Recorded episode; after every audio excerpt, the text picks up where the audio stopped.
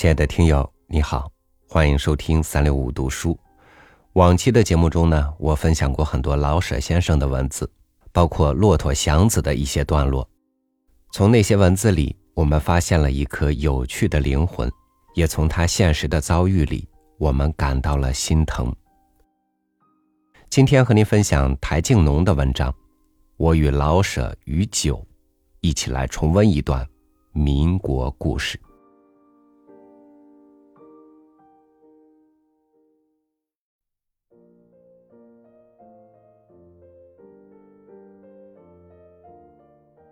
报纸上登载，重庆的朋友预备为老舍兄举行写作二十年纪念。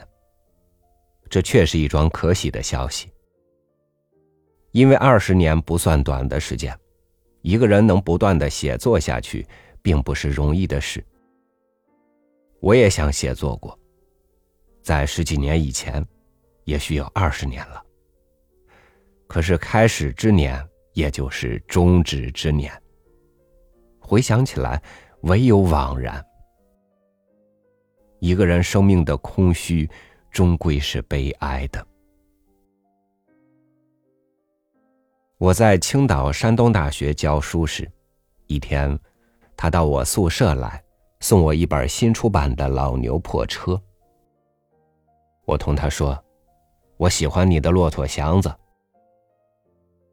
那时似乎还没有印出单行本。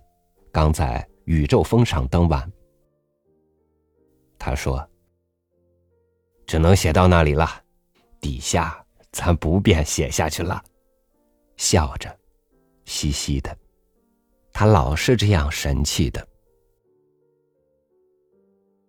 我初到青岛是二十五年秋季，我们第一次见面便在这样的秋末冬初，先是久居青岛的朋友请我们吃饭。晚上，在一家老饭庄，室内的陈设像北平的东兴楼。他给我的印象，面目有些严肃，也有些苦闷，又有些世故。偶然冷然的冲出一句两句笑话时，不仅仅大家轰然，他自己也嘻嘻的笑。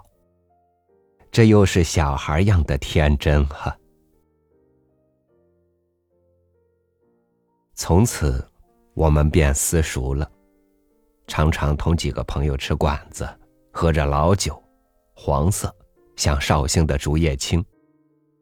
又有一种泛紫黑色的，味苦而微甜，据说同老酒一样的原料，故叫做苦老酒，味道是很好的，不在绍兴酒之下。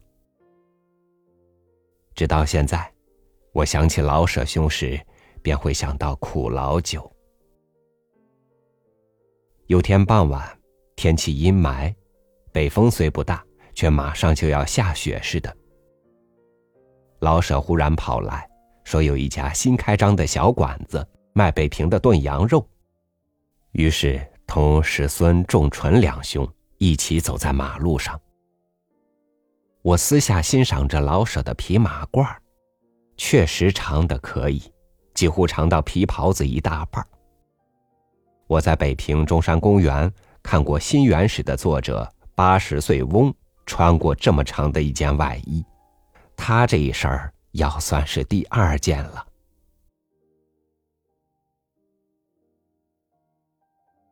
那时他专注在从事写作，他有一个温暖的家，太太温柔的照料着小孩儿，更照料着他。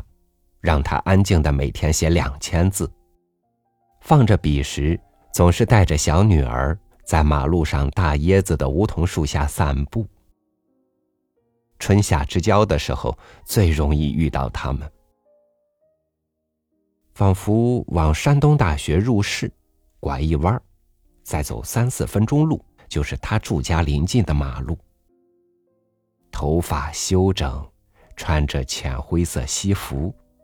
一手牵着一个小孩子，远些看有几分清绝，却不文弱。原来他每天清晨总要练一套武术的。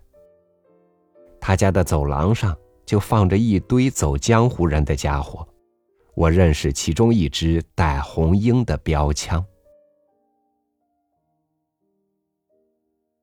念六年七月一日，我离青岛去北平，接着七七事变。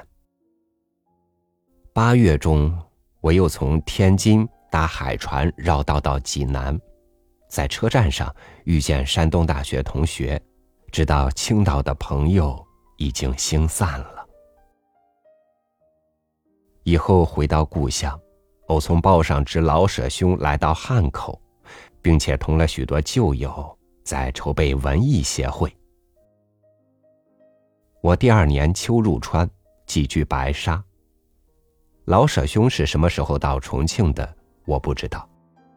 但不久接他来信，要我出席鲁迅先生二周年祭报告。当我到了重庆的晚上，适逢一位病理学者拿了一瓶道地的茅台酒。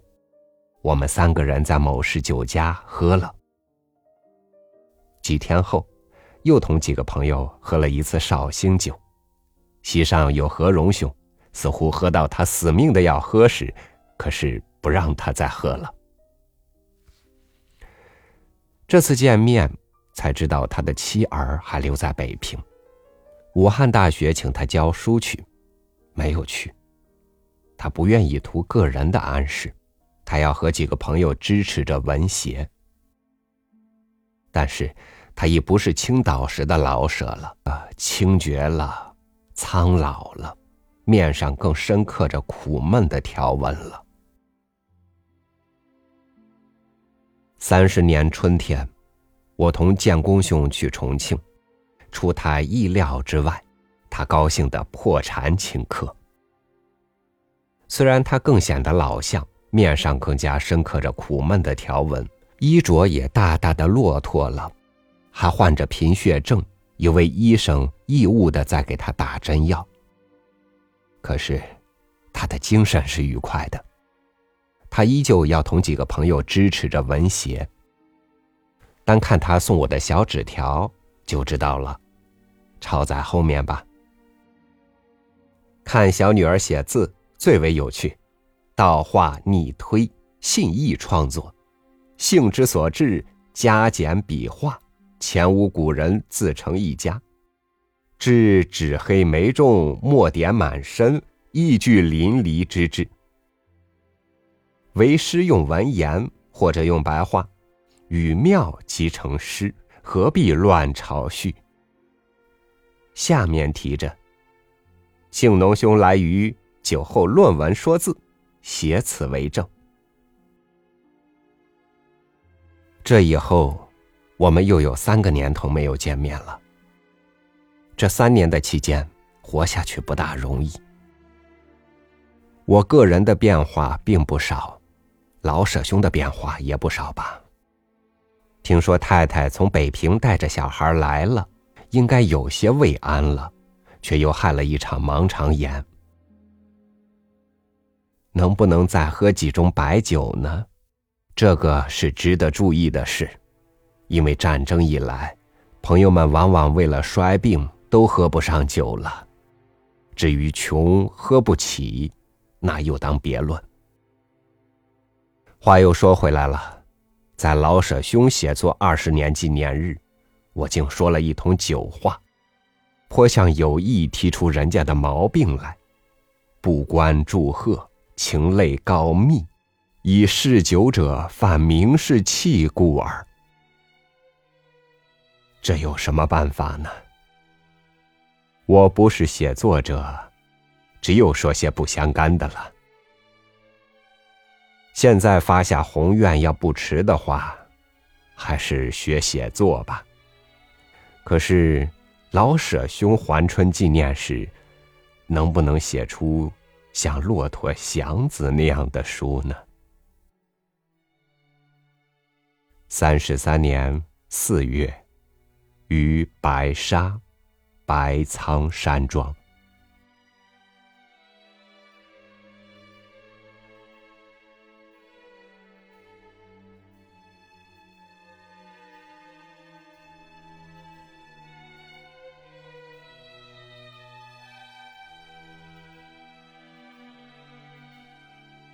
台静农和老舍是山东大学的同事。又是一对老酒友。